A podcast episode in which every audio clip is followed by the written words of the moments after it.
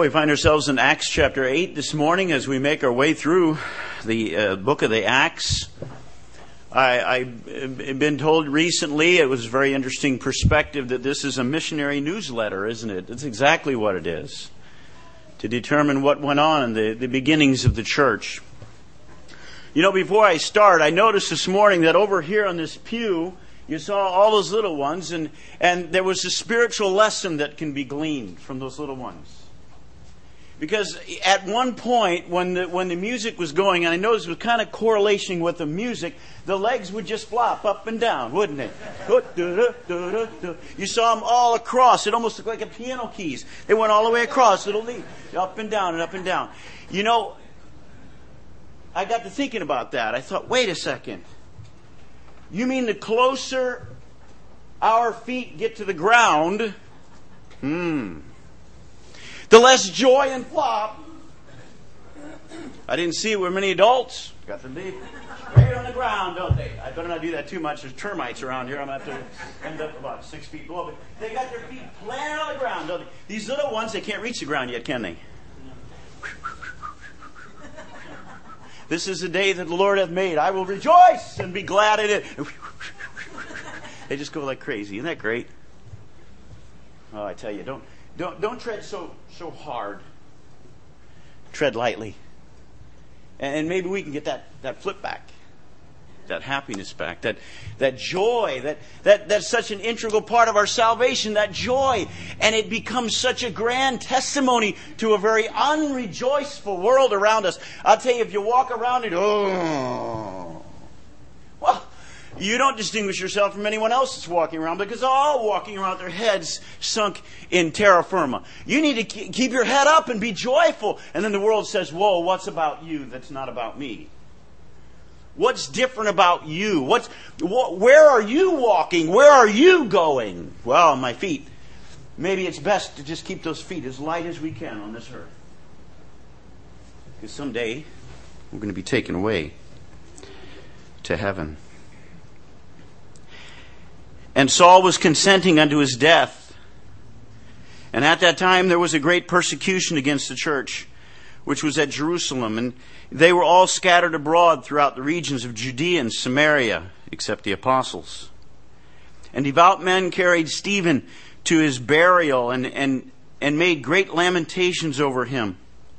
As for Saul, he made havoc of the church, entering into every house and hailing men and women and committing them to prison. Therefore, they were scattered abroad when, when everywhere preaching the word. And we know from Acts chapter 1 verse 8 that it was to go from Jerusalem to Judea and Samaria and then to the uttermost parts, wasn't it?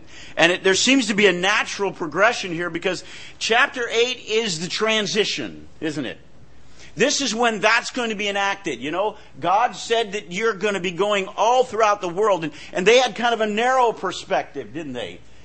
And, and because of the, the increased persecution, it might have seemed humanly the most logical thing to do was to stay there. There's strength in numbers, you know, we can encourage each other. And so they, they stayed hunkered down in Jerusalem. You know, that's not what God had in mind, did it? God didn't just uh, flippantly say these words that you're going to end up going into the uttermost parts of the earth uh, for nothing. There was a reason. That, that, that was God's desire, wasn't it? But oftentimes we find ourselves doing the most convenient thing, the more, uh, the more comfortable thing. Not moving out beyond ourselves, but doing what is more comfortable. And so that's what they were doing. They were staying there in Jerusalem, weren't they? And then came the death of this godly man, Stephen. And it was God's directive then, by that death, to, to, move this church, move this church out. And we're going to see that. In verse 1 through 3, we have Jerusalem, don't we? In verse 4 through 25, we have Samaria. And in verse 26 through 40, we have the uttermost parts of the earth. And so you have this transition. This chapter 8 becomes that transition when they move out with the gospel of our Lord Jesus Christ.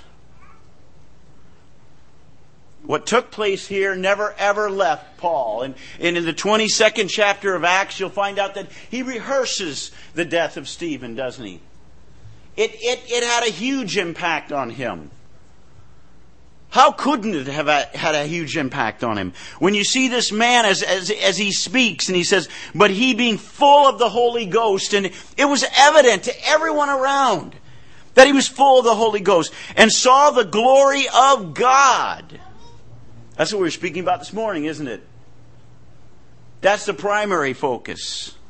And Jesus standing on the right hand of God. You know, it's been well pointed out by many that, that why was the Lord standing? Well, we just talked about Hebrews when he was seated at the right hand of God. And here he's standing. What is he doing? It's almost as though he's wel- welcoming Stephen in, isn't it? This great heralded saint of God this young man, he wasn't that old. He was one of those who was chosen out to deal with the, the issues of the widows. Uh, uh, uh, as well, Philip, as we're going to find out. This young man who, who was so full of the Holy Spirit. And he had a, a death that moved the church. Some would say, oh, what a waste. What a waste. Just think of how much he, he could have been an influence on the world with, with a man so devoted. Look at how much he influenced the church in his death. No waste. Fully within the accords of the will of God the Father as he moved. His ways are not our ways. His thoughts not our thoughts. We, we think differently than he does. And he says, This is the way I'm going to move these people. says they stopped up their ears. Man. They, they stopped up their ears because this man, they, they could tell, they, they, could, they could perceive that this man was full of the Holy Spirit. He wasn't exalting himself, right? He sees the glory of God. And so they stopped up their ears because they couldn't take it no more.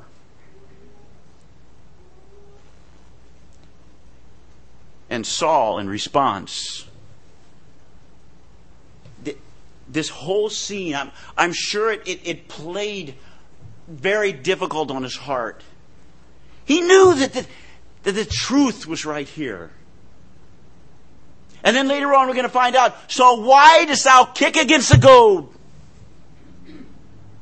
That's a painful thing, isn't it? To, to kick against a, a sharp stick and that you just want to knock that stick out. That's not a very smart thing to do. The stick wins, man.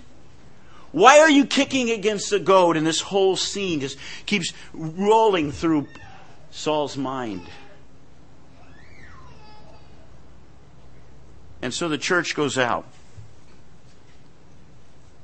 It was compared to mercury. Have you ever, as a kid, played with mercury? I did. I, I played with, oh, that's a terrible thing. But you know, mercury's not very good. Don't do this. It's a stupid thing to play with mercury, but as a kid, man, this thing, this stuff's really neat.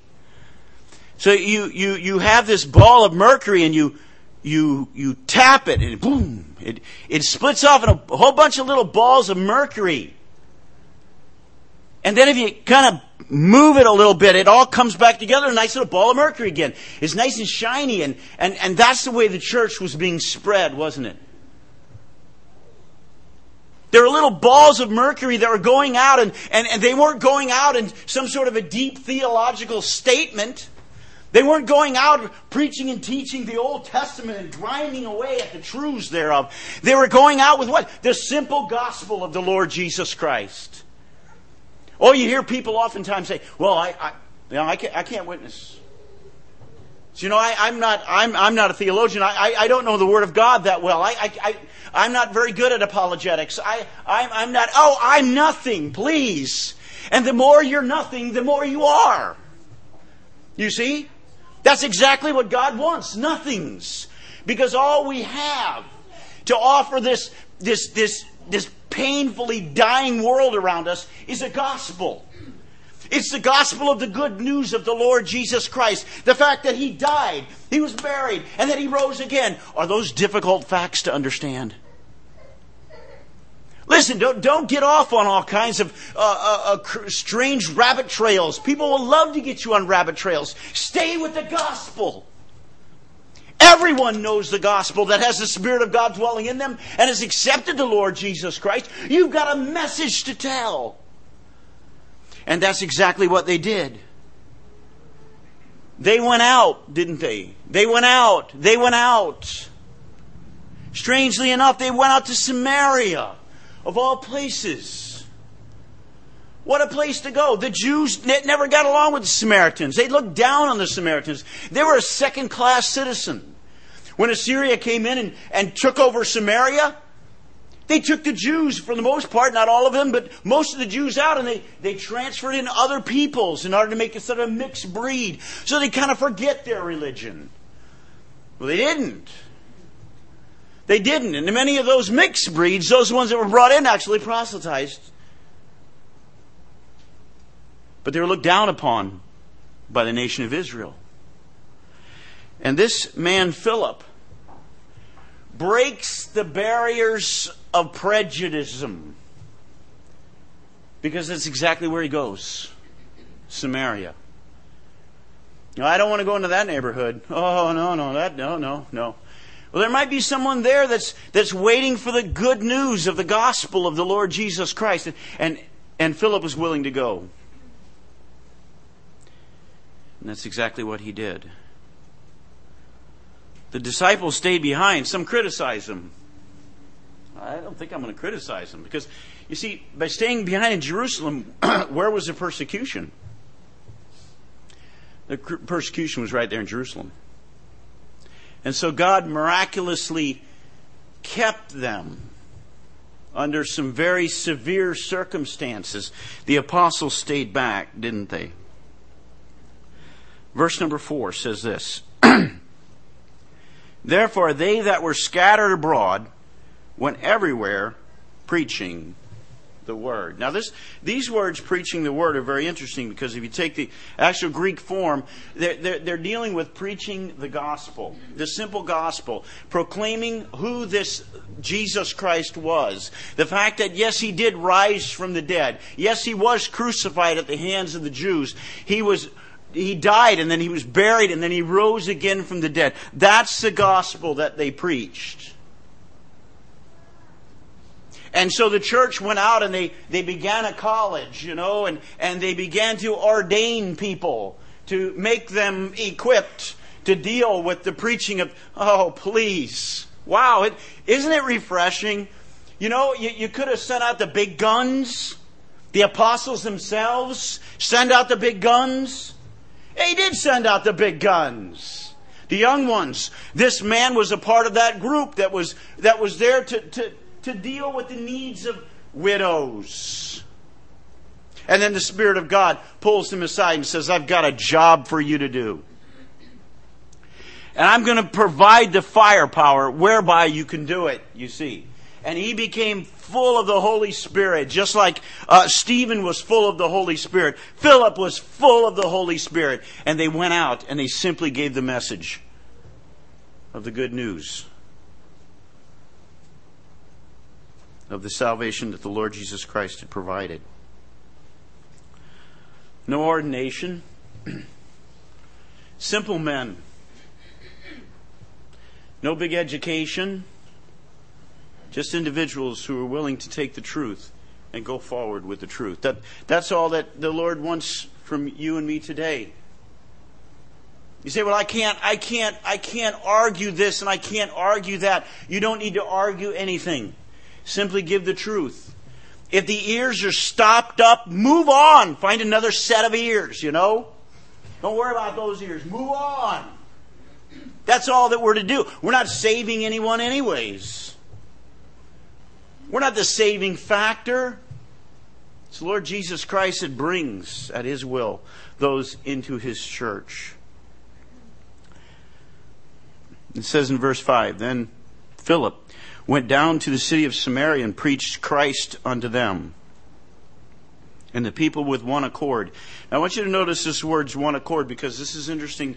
You go back and you see how God blessed in uh, chapter 2 of Acts and, and verse number one where it talks about they came in one accord. There was a unity, there was a unifying factor with the gospel of the Lord Jesus Christ. and they came in one accord. There's power, isn't there, in unity.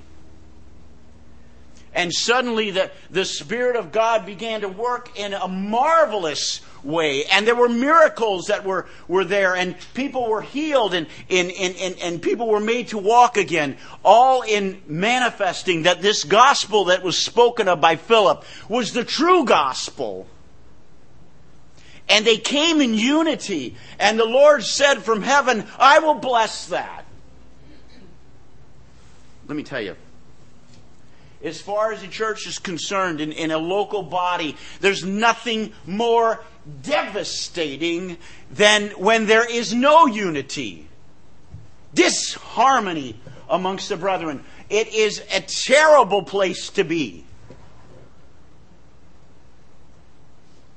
But oh, how the, the, the, the, the doors of heaven will swing open when there is one accord. There's unity. God can look down and he can say, I'm going to bless that gathering. I'm going to bless them to go forward with the gospel. And that's exactly what he did here in this land of Samaria, just north of Jerusalem. He gave heed unto those things which Philip spake, hearing and seeing the miracles which he did. For unclean spirits crying with loud voice came out of many that were possessed with them, and many taken with palsies, and that were lame were healed. And there was great joy in the city. What a joyous sight this was.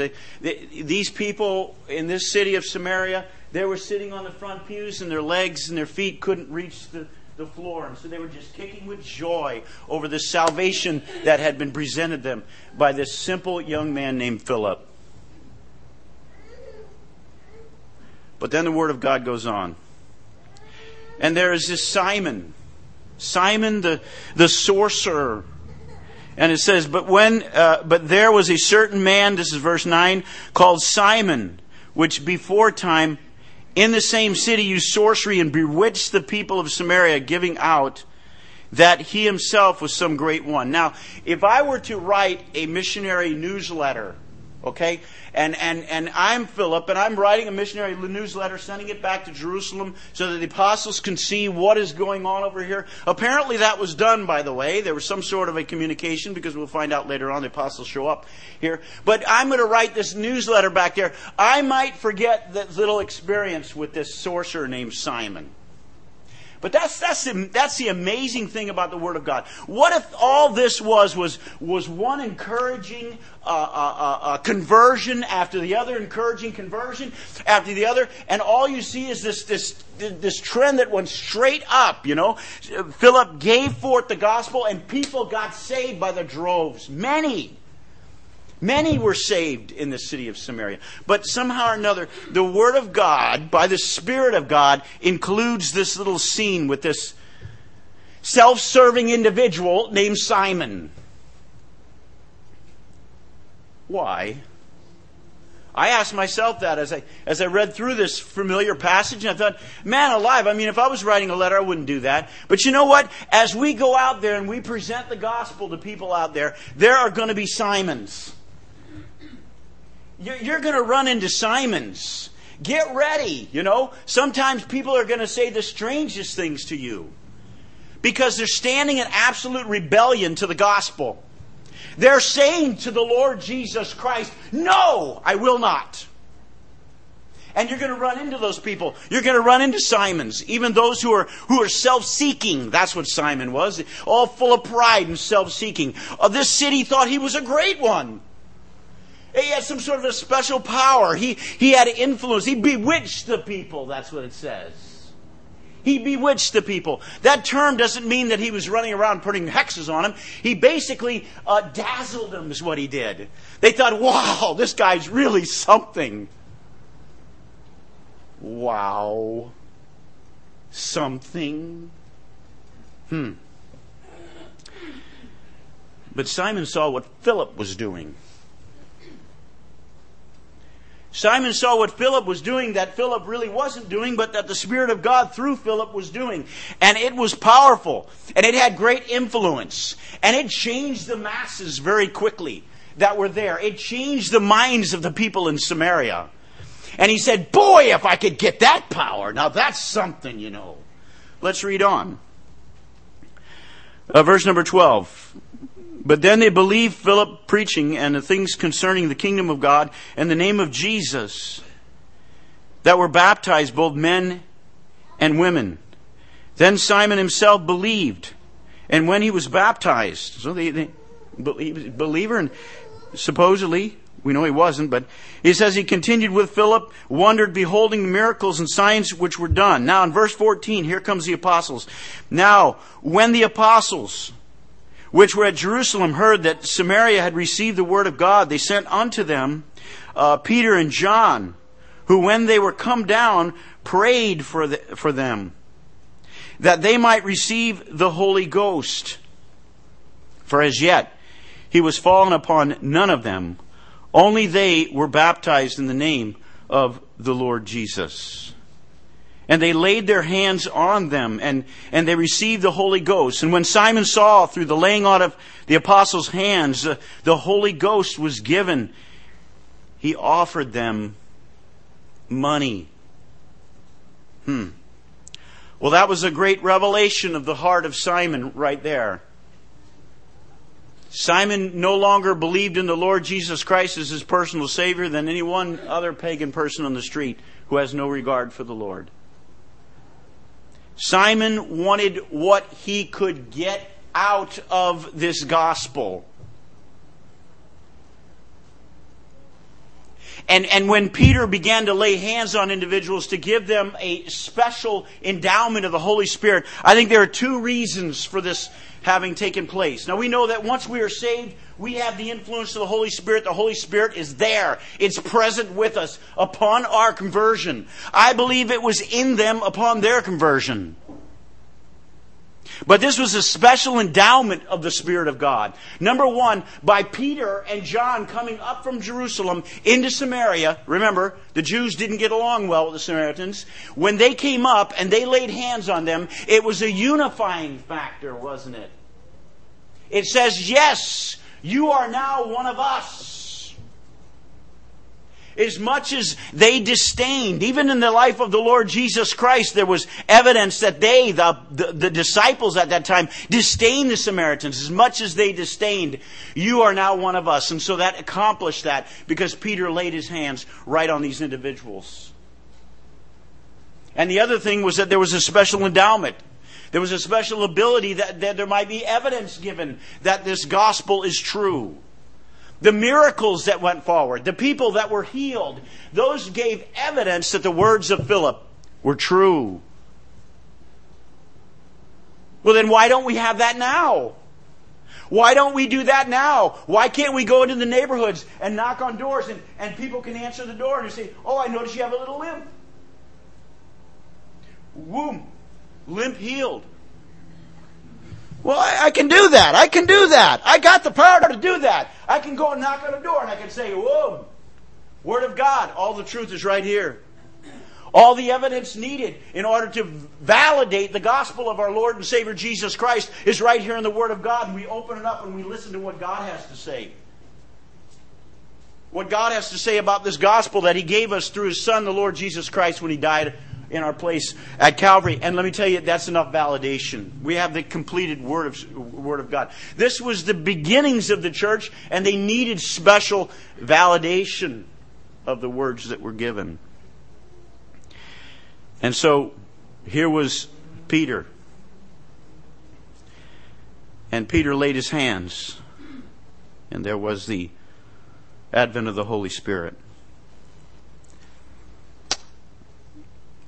When then Simon offered to give money for this ability to lay hands on and, and, and that they might receive the Holy Spirit. Because, man, this will go a long way. You know, Simon, what he was basically in that, he was, he was like a little magician in the city, and people came and they paid a lot of money in order to get this guy's input into their lives. And so he wanted all the weaponry he could get. And if he had the ability to lay hands on anyone, and there's this infusion of the Holy Spirit, wow, wouldn't that go a long way? I would certainly make a lot of money there. But he was wealthy already, Simon, uh, uh, Simon was. So what he said was, listen, hey, I'll pay for this. G- give me this, man. I'll, I'll pay for this. Let me tell you how blasphemous that is. Let me put it in perspective. This man who, who put a value to the blood of the Lord Jesus Christ. He said, Look, I have this amount of money. That should cover it, right? Do you see how blasphemous that is? How unbelievably blasphemous that is? Um, we were rehearsing uh, Hebrews chapter 1 this morning. When he, by himself, purged our sins, sat down at the right hand of the Father. Now, you might say, well, listen, brother, I, that is blasphemous. That's awful. He tried to pay for the salvation. Listen, people are doing this all the time. And, and this is what they're doing. Let's put it in perspective. This is what they're doing. They are saying, oop, and they're, they're butting the Lord Jesus Christ over as he's seated there at the right hand of the Father. Say, could you please move over? I want a piece of that seat. That, that's what they're saying. That's why it's such blasphemy. That's, that's why Peter responded in such strong terms. Take your money and depart. What he's basically saying is take your money and, and head for hell. Pretty strong words. Pretty strong words. But when we take our feeble efforts and begin to buy out for salvation, that's what we're doing. We're pushing the Lord Jesus Christ aside and taking part of His glory that He has with God the Father now as He's seated at the right hand of God the Father. That's what we're doing. That's why it's so serious. Verse 22 says, Repent therefore of this thy wickedness, and pray God, if perhaps the thought of thine heart may be forgiven thee, for I perceive that thou art in a gall of bit. These are strong words. This is strong words. This gall is some nasty stuff, man think our bodies make it. Uh, I talk about, I talked about maybe the doc, doctor afterward. It's some nasty stuff. You're in the gall of bitterness, it says, and in the bond of iniquity. You're being bonded by iniquity. So, so you see, Peter had the gift of discernment, didn't he? Well, this young man, Philip, he, he went ahead and baptized this guy and, and accepted him at his word, and everything was fine. And when Peter got there, boom, you ain't the real thing. And he laid it out in strong terms. Then answered Peter, this verse 24, and said, Pray ye to the Lord for me. That this is Simon who says this. Pray ye to the Lord for me, that none of these things which ye have spoken come upon me. And so you don't, you don't see repentance in regards to Simon. I don't think there was any repentance here. Whether he repented later or not, I do not know. But Peter said, Listen, you need to go and you need to repent right away. He said, Listen, I, am not going to do that, but can you pray for me? Ah. Wow, did he fall short? Did he fall extremely short? So there's the, the poor example. As we give out the gospel, you're going to see these individuals who, who uh, they, they, they accept the terms of salvation. And, and we begin to look at their life afterward, and we see that they're still walking in that old man. They're still walking by the unction of the flesh. They made no real changes in their life. and you, you, you start questioning what's going on here. What's, why is there no changes in your life? There needs to be a reaction to the grace and knowledge of the Lord Jesus Christ. We're going to deal with those, aren't we? It says If ye then be risen with Christ, seek those things which are above, where Christ sitteth on the right hand of God. Set your affections. You see, you're going to have a change of affection, aren't you? Set your affections on things above, not on things of this earth. For ye are dead, and your life is hid with Christ and God. And so we've got to keep going, don't we? It doesn't mean we look at uh, our Simons in our little experience when we give out the gospel. We look at our little Simons and we become discouraged and we say, well, that doesn't work. You're going to have Simons. But then you're also going to have Ethiopian eunuchs aren't you? So you see, the Word of God gives us a very negative response to the gospel, and then it turns right around and gives us a very encouraging, positive response to the gospel. Philip was going gangbusters in Samaria and people were becoming saved. And, and boy, what, I've not, what, a, what a missionary report this is. I mean, this is all positive. It was straight uphill. People were becoming saved in Samaria, and Philip was having a very a vital part in that and presenting the gospel. Then the Spirit of God comes along and says, Listen, pick it up, move it out.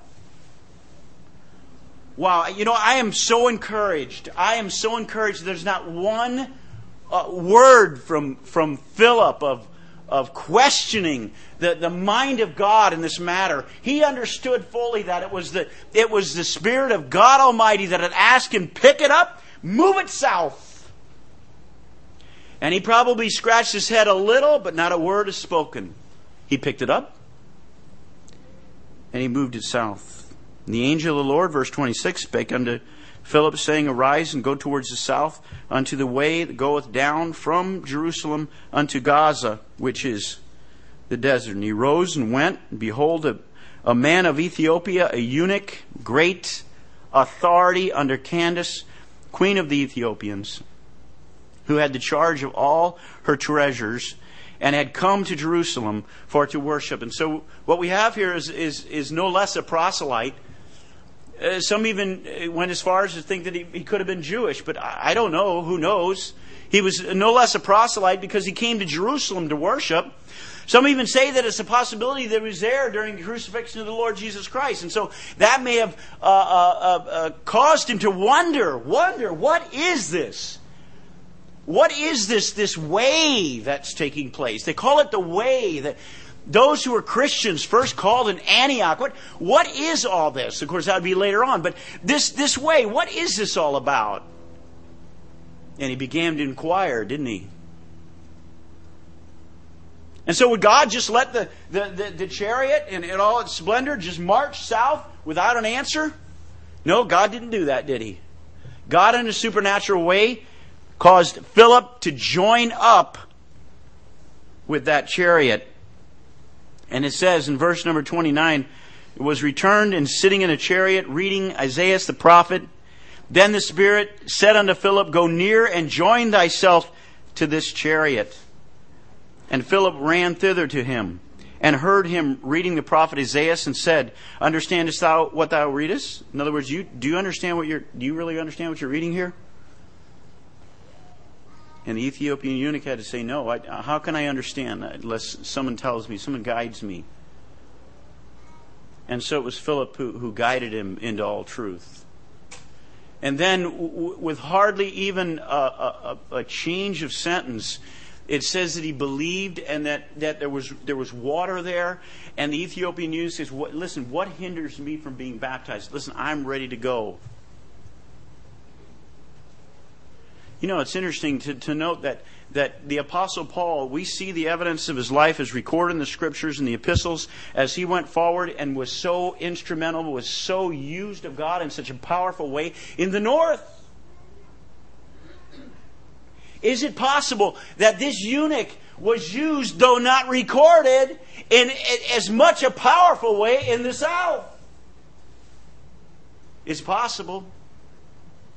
His residence was probably south of Egypt, someplace down south of Egypt, in that area down there. He might have been used just as instrumentally in the lives of individuals down in that south as Paul was used in the lives of individuals up in the north. We just don't happen to have the recording of it. He was miraculously saved. He was miraculously uh, uh, pulled out by God the Father, pulled out as a as a as an instrument that would be used to to clarify the gospel to those individuals down there. If he was a proselyte, there were probably other proselytes as well down in the south that was probably readily there. He might have been used just the same as the Apostle Paul.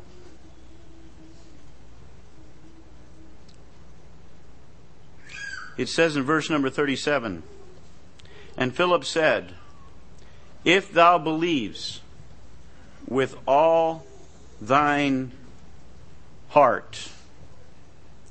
Now it's interesting to note that this Ethiopian eunuch was probably a very well educated man. He probably had some fairly high learning in his background. And, and you, could have, you could have easily seen how you would have had temptation as Philip to then eh, to engage this individual on an intellectual level. So much for that.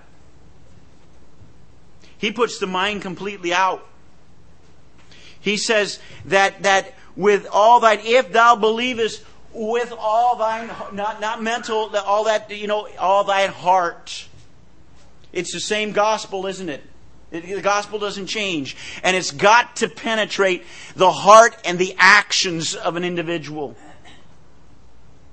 And there was no hesitation on the part of this eunuch. There was no hesitation as he took the Lord Jesus Christ as his personal Savior, then was baptized, and then in, in some would say in a, in, in a somewhat miraculous fashion, Philip is picked up again and shipped north once again. Job well done. Oh, that we might be just as readily available to the mind and will of God as this man was available in this case. Just think if Philip would have said, Listen, I understand what the Spirit says here, but I am I'm lighting them up over here in Samaria, man. Ooh, ooh, hoo, hoo, hoo. First of all, you ain't lighting up nothing. And second of all, if I say go, you better go. And we praise God that He did go. And we praise God that there was a great work done there. And then He was sent back again. What is our work? I ask myself that question. Seeing how God is used in such a, a, mighty way these young men that were assigned to the widows, and, and yet they went out and they did a mighty work. It, it wasn't the apostles that got up out of Jerusalem and, and went north. It was these young men, all full of the Spirit of God. You say, man, man we, we can't send them. They, they don't have enough life experience and intellect they weren't even reared or college. They're not even college graduates. They haven't gone to divinity school. What? Wow. Forget all that. The Spirit of God said, I want them. And they became full of the Holy Ghost. And who more qualified to present the gospel than somebody who's full of the Holy Spirit?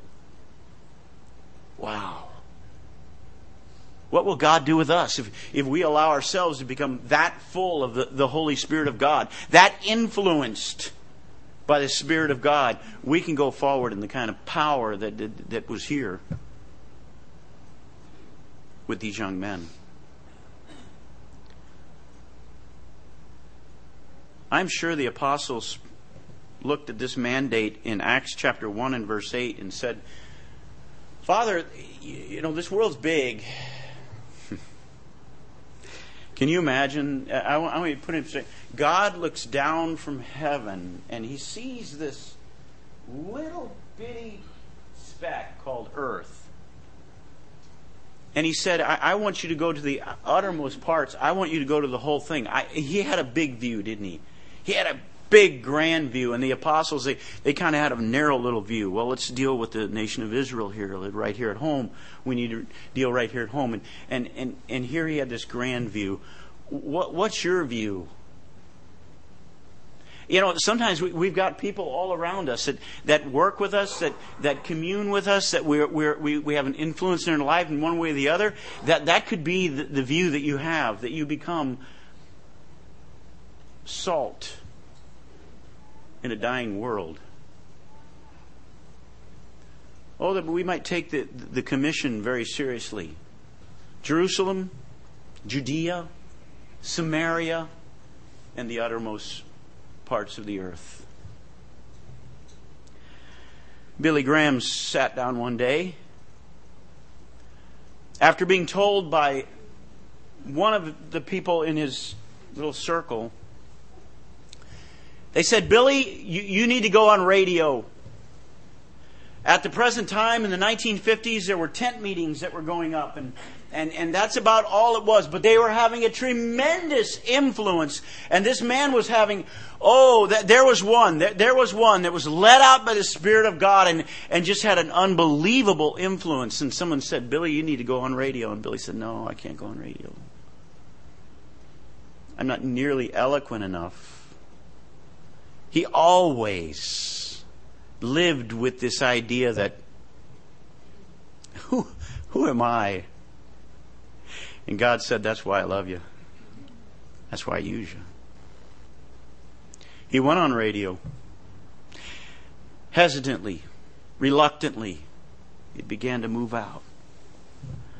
Billy, you need to go to other countries. Oh no, well, there's a language barrier, and there's this, and there's he went out to other countries, and God kept blessing. See, how can you have an interpreter standing next to you? How can that blessing? God kept blessing. Oh, some are given that that big view, right?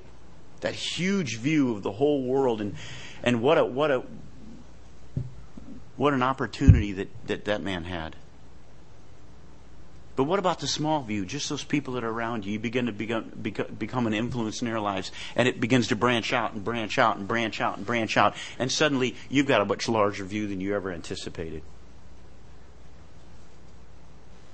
Oh, that it might be so for His glory. I read in closing this that was read to us this morning it, it blew me away. Listen to this. This is Psalm 115. Not unto us, O Lord, not unto us, but unto thy name give glory, for thy mercy, and for thy truth's sake, not unto us, not unto us. Don't get in the way of the gospel. Move aside and let the Holy Spirit work. And you never know how far God's going to take us. Oh, I was, I was blessed by that, and the whole theme just just exploded off that. And so should it. It's the glory of the Son of the living God, not, not ourselves, not ourselves. It's, it's all about Him, isn't it? If that be your attitude, then you're a vessel meet for the Master's use. And know that it be so for His glory. Let's pray. Our God and our Heavenly Father, we give you thanks that we, like, like Stephen, that we, like Philip, that we, like later on the Apostle Paul, can be just as available for the glory of your Son, the Lord Jesus Christ.